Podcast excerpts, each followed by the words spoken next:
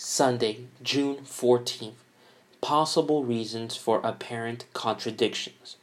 Read 2 Timothy chapter 2 verse 10 through 15. Paul admonishes Timothy to be diligent and to be accurately handling the word of truth.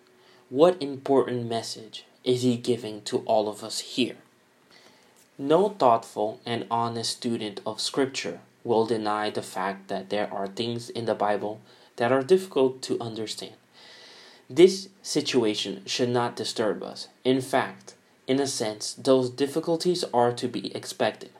After all, we are imperfect and finite beings, and no person has a comprehensive knowledge of every area of learning, let alone of divine things.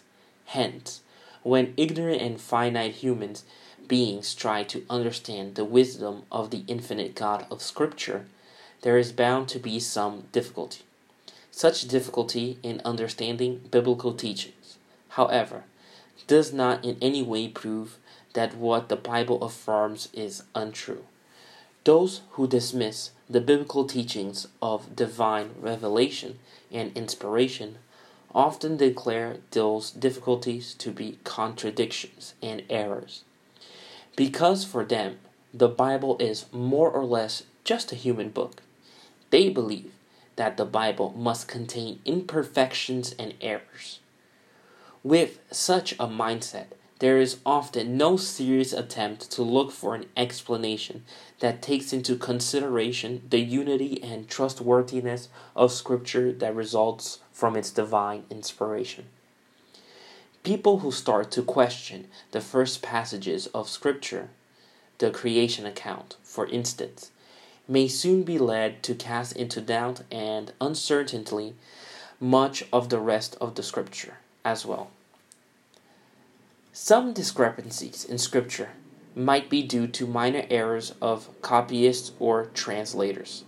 Ellen G. White has stated, Some look to us gravely and say, Don't you think there might have been some mistake in the copyist or in the translators?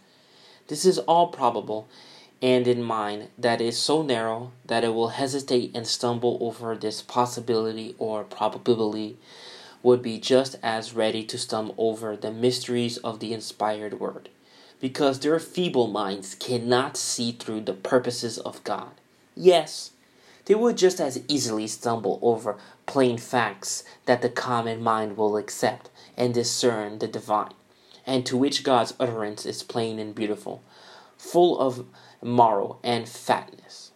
All the mistakes will not cause trouble to one soul or cause any feet to stumble. That would not manufacture difficulties from the plainest revealed truth. Selected Message, Book 1, page 16.